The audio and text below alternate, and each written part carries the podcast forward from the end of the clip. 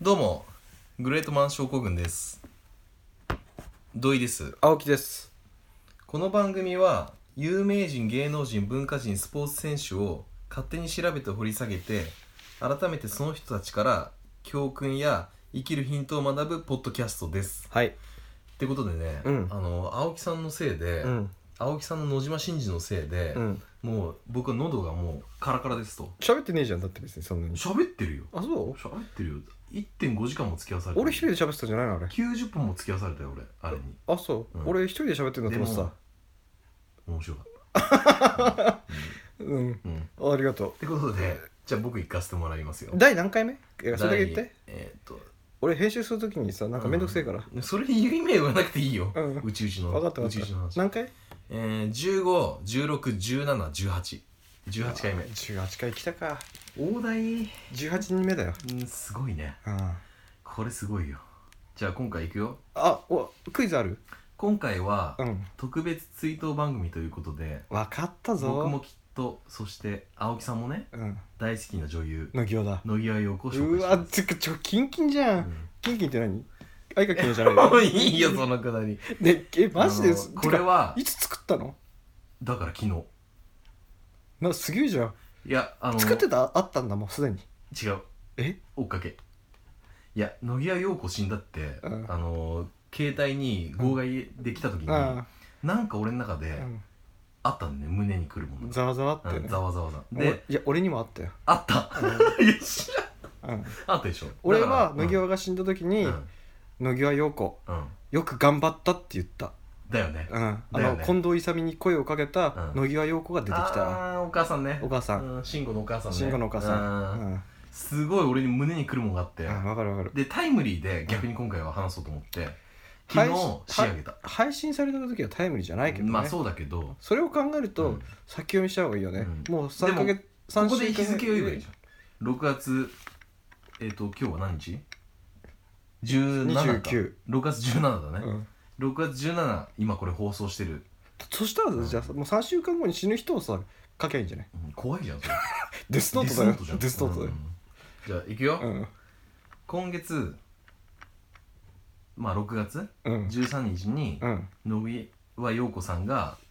野沢配線が野沢直子あ、 何悟空じゃねえかよ麦谷陽子さんが配線がんにより悟空だけじゃないけど都ね内の病院でうんお亡くなりになられましたと、はいで娘で女優の真瀬樹里え誰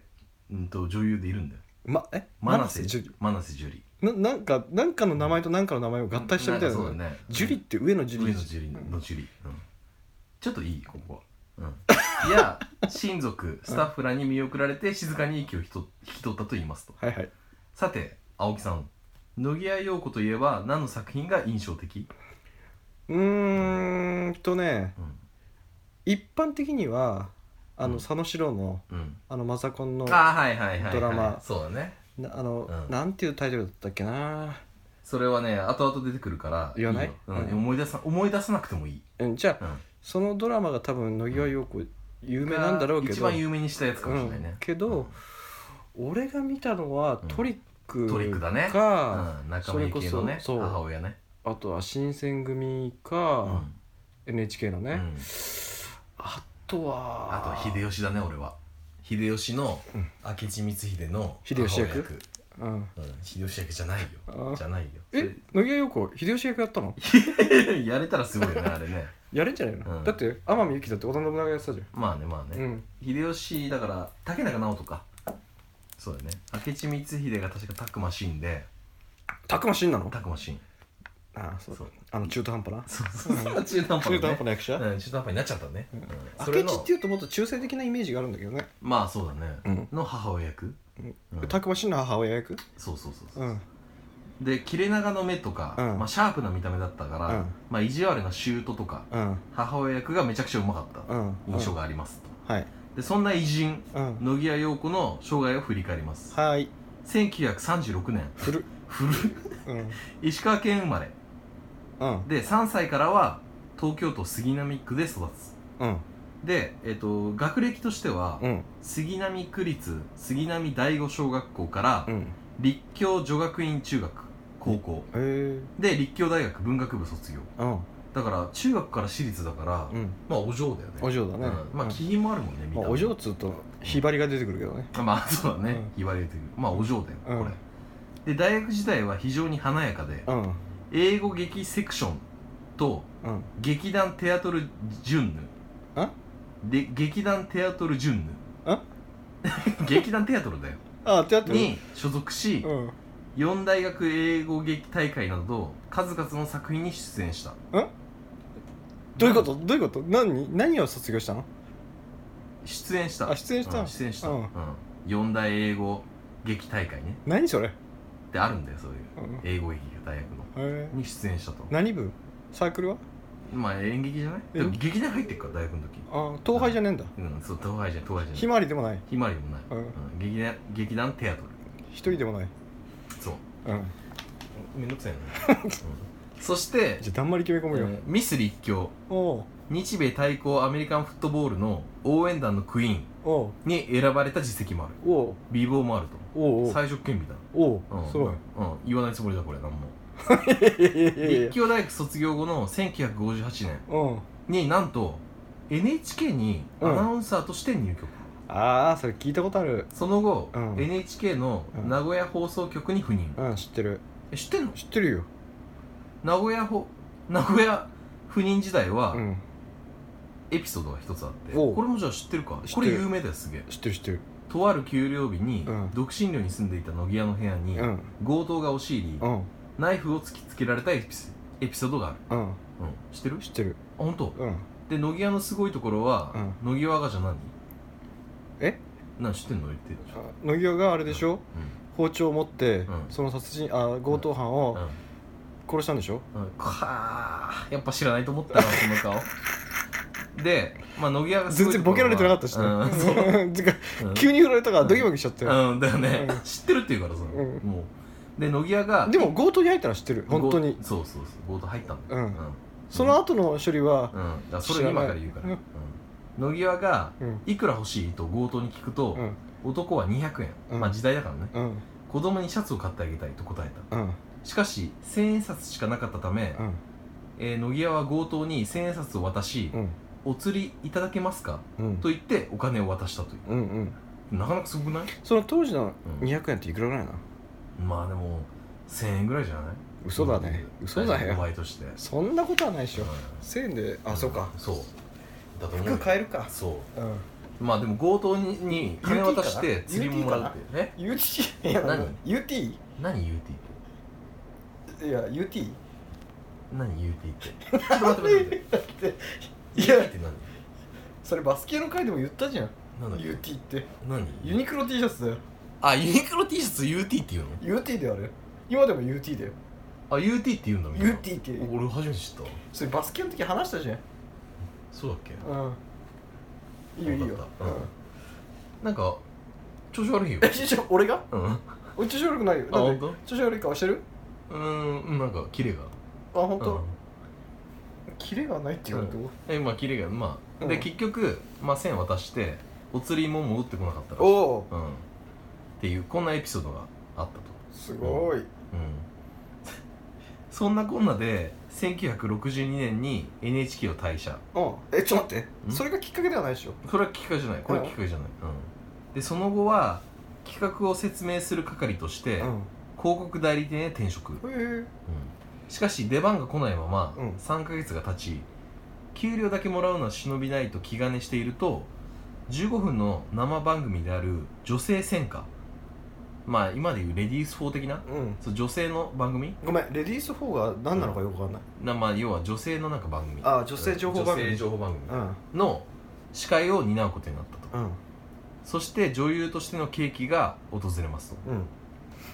それはあの TBS のプロデューサーだったうん大山克実、はいはいうはんがいカッツンそうドラマ「火の器」でうん知的な若い美人を探していたところ、うん見つからずうん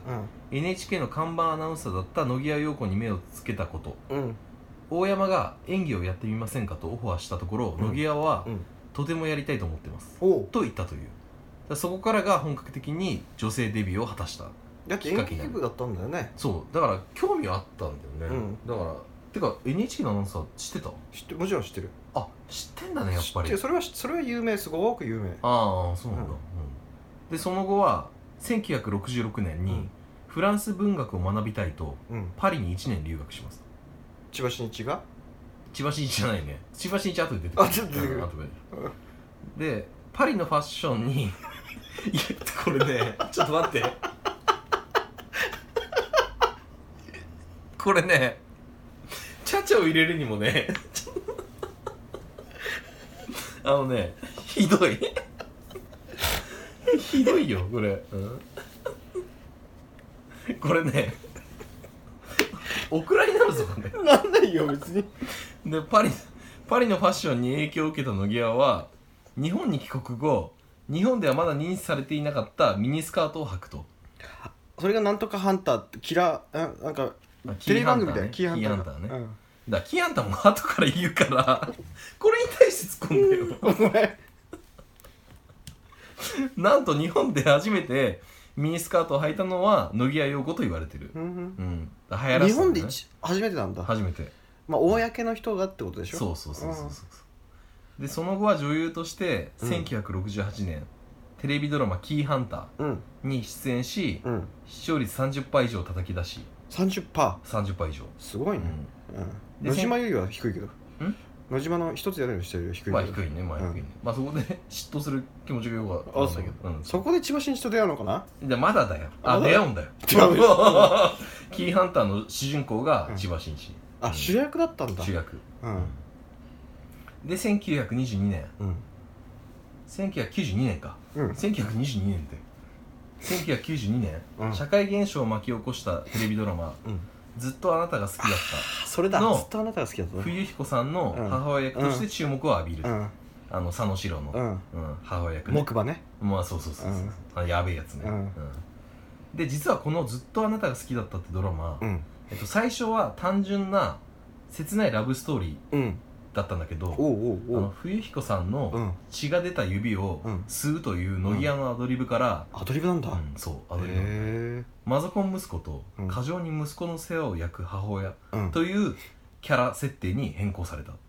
じゃあ途中のからその脚本変えたんだそううんこれはやべえと、うんあこれいけるぞことの二人やべえなと、うんうんっていうのでなったっていうへエーピソードがある、うん、まあこれで乃木屋陽子有名になったよね、ただ俺はタイムリーじゃないかうらん、うんなんとも言えないけどでもそのイメージは強い冬彦さんとか言ってたもんね言ってなたんかマザコンとかもそ流行うマったザしコンブームがきっうかけじゃないのそれん、うん、うんどうなんだろうどっちが早いんだろうねだマザコンあっての、冬彦さんかうん、冬彦さんあってのマザあってコンのマザかコンかっていうまあでも社会現象になってるぐらいだからそうだね、うんでしかも主題歌がユーミンの「うん真夏のような夢」かなんかじそゃうなかった、そうだかそうそうそうら今で言うとさ、んあなたのことはそれほど」に近いものはあるよねあれって面白いうんまあ面白かったよあ結構ってか青木さん見てるねでも全部は見てないっあーていうかそのさっき言った「うんあなたの、あなたのじゃねえや、うん人は見た目が100%うん」見てるっつってもうん何話か飛ばしてるあそうなの飛ばしても見れるからあー、、うんドラマなんて集中して見てねえじゃんくだらねえドラマなんか 急にうん、野島あんなつまんねえもんあまあ、俺は野島以外はドラマじゃねえから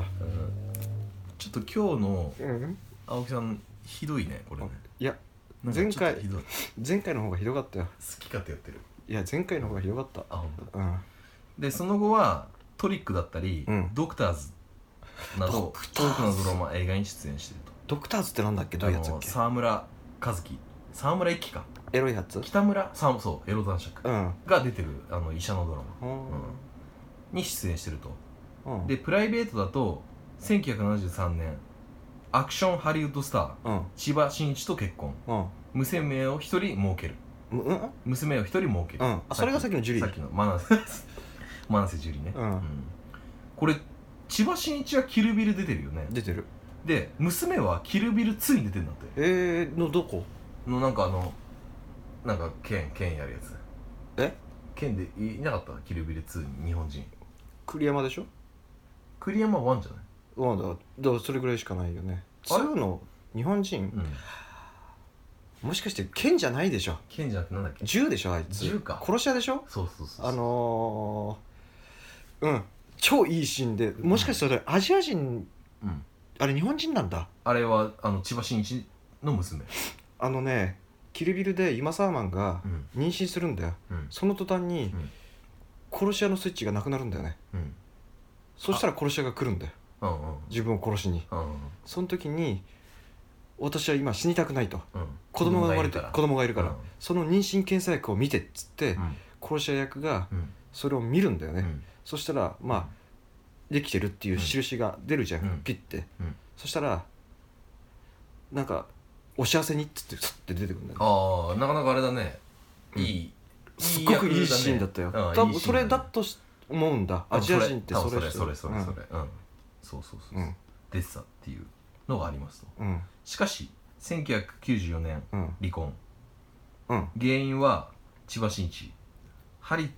ウッドを拠点に生活したかったかハリウッドらうんうんっていう理由で離婚しちゃいますとうんでなじゃあ別に嫌いだったわけじゃないんだね別にいやなんかねうん言ってるよなんか仲間の延長だっつってん仲間の延なんか長もともと乃木屋は生か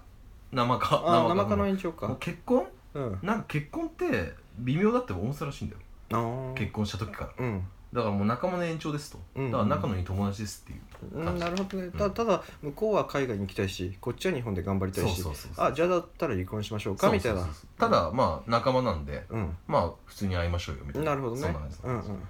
でまた NHK 専属女優だったうん黒柳徹子ああとは NHK アナウンサー時代からの友人トットちゃんうんトットちゃん20代の頃から一緒にフランス語のレッスンに参加したり同じデザイナーに服を作ってもらったりうんプライベートでの時間をたくさん共有していた年代年齢とい同じぐらいっえっとね黒柳は87とかだね今てことは7個か6個ぐらい上うかん、そうそうそうう、ん専属女優だったんだよね NHK の、そういうのがいるんだね、うんだからこの2人は60年来の付き合いだ付き合いすごいねっていうかいや黒柳がすごいんだと思うよ黒柳はだって大抵いけてるよねあのテレビの初めての人じゃんそうタレント、うんそう、だから黒柳をたどっていけば、うんそれこそ昔言ったケビン・ベーコンゲームじゃないけど、うん黒柳を例えばたうん、黒柳が全てどっかに繋がってるよ、ああそうだねうんだって今いっぱいいる芸能人の中で、うん初の芸能人ってことでしょ、そギャラをそれでもらったってことでしう、ょ、うん、すごいよねテレビの創世記創世記っていうか、うん初めての人だからうん、っそれがまだ生きてるっていうんだねてことは黒柳ってマジですごいんだねいやマジですごいよへーだからそうだねだから今度黒柳やればいいじゃんいや、やだ よ。やだよ。あそう俺知らねえし、あいつ。うんいや俺は乃木屋の方が知らねえよ 知らねえよ。ああんそなあんな何回も同じ話しやがって。徹子の部屋だけど。う徹子の部屋ねみんな困らせてさ、うんい出る人に。やしょでも誰も何も文句言えないよね黒柳徹子に関してはでも、本当に切った人ってうん謙虚だね。どういうこといや、なんか、そんなにこう、あれじゃん。いやらしい感じもないじゃん、黒柳徹子って。もっいやとらしでかい顔してもいいのにさ。確かにうん。でも謙虚でもないよねあーあー、あーあー。ででもも、そんな主張も強くなくない別に。うわーわかんないけど強いんじゃないああ、うんそう。で、2000年代以降も、うん時々一緒に食事に出かけたりうん年に一度のタモリの家での食事会にも同行してるうんまた黒柳と親しいことから『徹子の部屋』にもうん創世創創創世紀時代からソソーセージ創世 創世紀だねあ時代からゲスト出演しており2000年代以降は節目特別版などに、ま、免れていると免れて招るかれている免れてる疲れてきてる俺 ちなみに『徹子の部屋』には16回出演してるとそれが多いんだか少ないんだか分かんないんだけど、うん、結構出てんじゃないタモリ何回タモリは毎年出てるよねタモリ毎年出てる毎年出てるよ徹子の部屋に年末か年始か年末だえ今年も出た去年ね去去年2016年そう年末確かあ本当、うんかなへー年末必ずタモリは出るよタモリすごいねまあ仲いいからねああ、うんでフランス語と英語も堪能うんってことでうんあのちょっとまあ終わりに近づいてるんでうんじゃあ最後にうん大女優であり才色兼備だった乃木屋陽子のうん名言格言うんをいくつか紹介して締めたいと思います、うんこれいいようんハードル上げてもいいよ分かった自分かっ分でた、うん、私もうちょっと声張ってくんねえから聞こえるんだけど私うん昔からでかい自でかい虐的なところがあるの、うんいつも自分なんて大したことないと思ってきたうんんみんなよくへこむって言うでしょうんでもそれって自分に期待してるっていうことああ私はじ自分に期待していないから、うん無駄なストレスや絶望がないんです、あそれいいうかもん自分が持っているものが全てうん足りなかったらしゃあないうんと言ってるあえどあうそれはすごくいいどう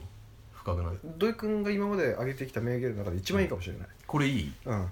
本当うんどこ逆がにそれ以外クソだけどねどこが良かっいやだからそう自分に期待してないたうんへこむっていうのは期待してるからへこむんだとうんだから自分に期待しなかったらストレスはないってことだよねまあすそごうくそうだねいいと思う確かにうん自分がもっとできると思ってるのにできないからうん傷ついたりするわけで、うーん自分に期待してるってことそああそういうことかえそうだねうそうじゃないのあまあそうだねそういうことだうねん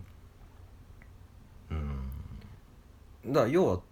他人によく見られたいっていうのも他人にすごく評価されたいってことじゃんうんでもその能力があればいいけどさうん大体その能力はなかったりするじゃない、うん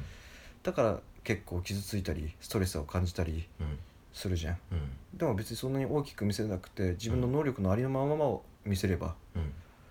まあストレスはないよねそんな生き方できるかねうんできないけどうん完全にはうん気持ちは持っていけるんじゃないそういう方向にねああ自分いやそんなにできないできないっていう想像、うん、想定していればうんがっかりしたいじゃんあーでもさそういう自分に期待してないやつってうんなんかどんな挑戦もできなそうじゃないいや完全なる卑屈とはまた違うよあー、うんあ身の丈に合った的な感じだよねあー能力以上のものはできないしうんかといって能力以下のことはしないし、うんある程度自分の身の丈に合ったことをやっていればってことじゃないかな安心したうん今の青木さんの顔見てあコメント聞いてあうんようやく前半グダグダだった青木さんが俺がグダグダだったの戻ってきたなっていう俺グダグダじゃないよ別にあ本当、ううんん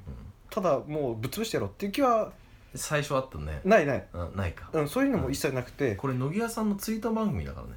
ただねなぜのぎはって思ったのはうんあるよねうん、なんで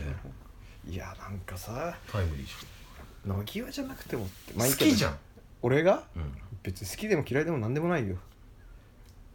てか俺そもそもそんな追悼する気もないしねおっとは思ったけどそして、うんテレビドラマの世界のうん個性豊かな母親役をいくつもいくつも演じてきたが個性豊かなんでしょ、うん個性豊かな個性あ豊かイントネーション違っさたっきからなんかさ、うんコリンチャンスもそうだけど さちょっとイントネーションがグッ確とか上がにねるよねうんやっ個ぱりね個性豊かなってそうだね田舎から来てる からさ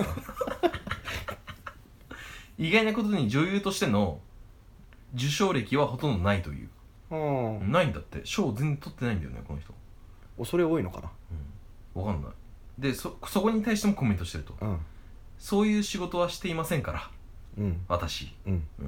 私なんては健在なんですとうんでも自己評価の高い人は大変でしょうねうん最近テレビで年配の農家の方が今年も作物を収穫することができたそれ以上は何も望ましい望んでいないと笑ってる姿を見て涙が出るほど感動しましたうん褒められたいと思えば生きづらいに決まってますうんあ自分は好きなことを続けていると幸せを感じればあうんそれだけで人生は楽しいうんたまに褒められたら喜びも倍増するうんそれでこそ感謝の念も湧いてくるというものですうんと言ってるそれはまあさっきのやつにちょっとつながるよねだからこの人一貫してそういうスタンスだねうんうんやっぱりうんちょ自分にハードルを上げると、まあ、それそれだけまあ失敗した時にまあでかいとそれは何で答えてたのまあもちろんブログとかじゃないよねあーやあのあれだねなんかのインタビューだねそれは何かのインタビューだろうけプどラプラプロジェクト X とか嘘うんそう多分そのぐらい辺だと思うよプロジェクトだってこ X んってな深い話しなくないするんじゃない週刊女性じゃないそそんなチープな雑誌でするチップまあうんフライデーとかいやフライデーはやんないあでフしょライデーやんないかうん週刊女性とかうん、身長とかうん、そこら辺かな文春とかこんな深い話、うんそうまあねで最後にあの安らぎのレ里タスクラブかなレタスクラブうん何それああの野菜あ野菜じゃないやうん料理専門の雑誌 そこでこの深く出るそうそうそうそう重いね重いよねでその次行ったら豚汁のそうレシピが そうそうそうそうそれレタスクラブじゃねそうだねで最後にねこの人あの死ぬ前に、うんあの安らぎの里っていうああはいはいドラマうん今やってるやつね今やってるやつうんこれでもねあのやっぱり女優魂で、ん鼻にチューブつけて撮影に挑んだらしいんだよすげえギリギリまでえで自分のパートうんは絶対消化させるっていう、うんうん気合を入れてやったとうんうんでこれの脚本がうん倉本そうなんだけそど、うそうそうそうあのー、本当は乃木屋にジョギングをさせるシーンがあったらしい、うんうんうんだけどやっぱ乃木屋ほらやばかったじゃん、病気だからねうん、だから「いやもうジョギングのシーン省きますよ」っつったら「うん何言ってんですか?」とうん「走ります」おうって言おうって走ったっていうおうおうおう女優魂を最後まで見せてうん最後は家族に見送られて行ったっていうそれ、んその安らぎの里ではどういう今今後描き方をするの何が、だってもう死んでるわけじゃんうん、でも登場人物としているわけじゃんあだからあの自分のパートは取ったんで全部全話のああそ優先的にへーえあじゃあもうそっか、うんワンクールあれそうそうそうそうそうだから全部自分のとこは取った先に先にねそうああなるほどで死んだっていうっうわあ、うんすごいねていう女優魂これでねだってもし欠けちゃったらうね、ん繋がんないしねそうそうそうそうさすがじゃんだからプライドはこの人あったよねプライドポテトプライドポテトああプライドはポあテったよ、うんそうってことでね、トうん僕らの好きな乃木屋さんだから好きじゃないってそこまでグッとはくるけど好きではない安らかにお眠りくださいってことで終わりにしますはいあありりがとうございましたがとうございました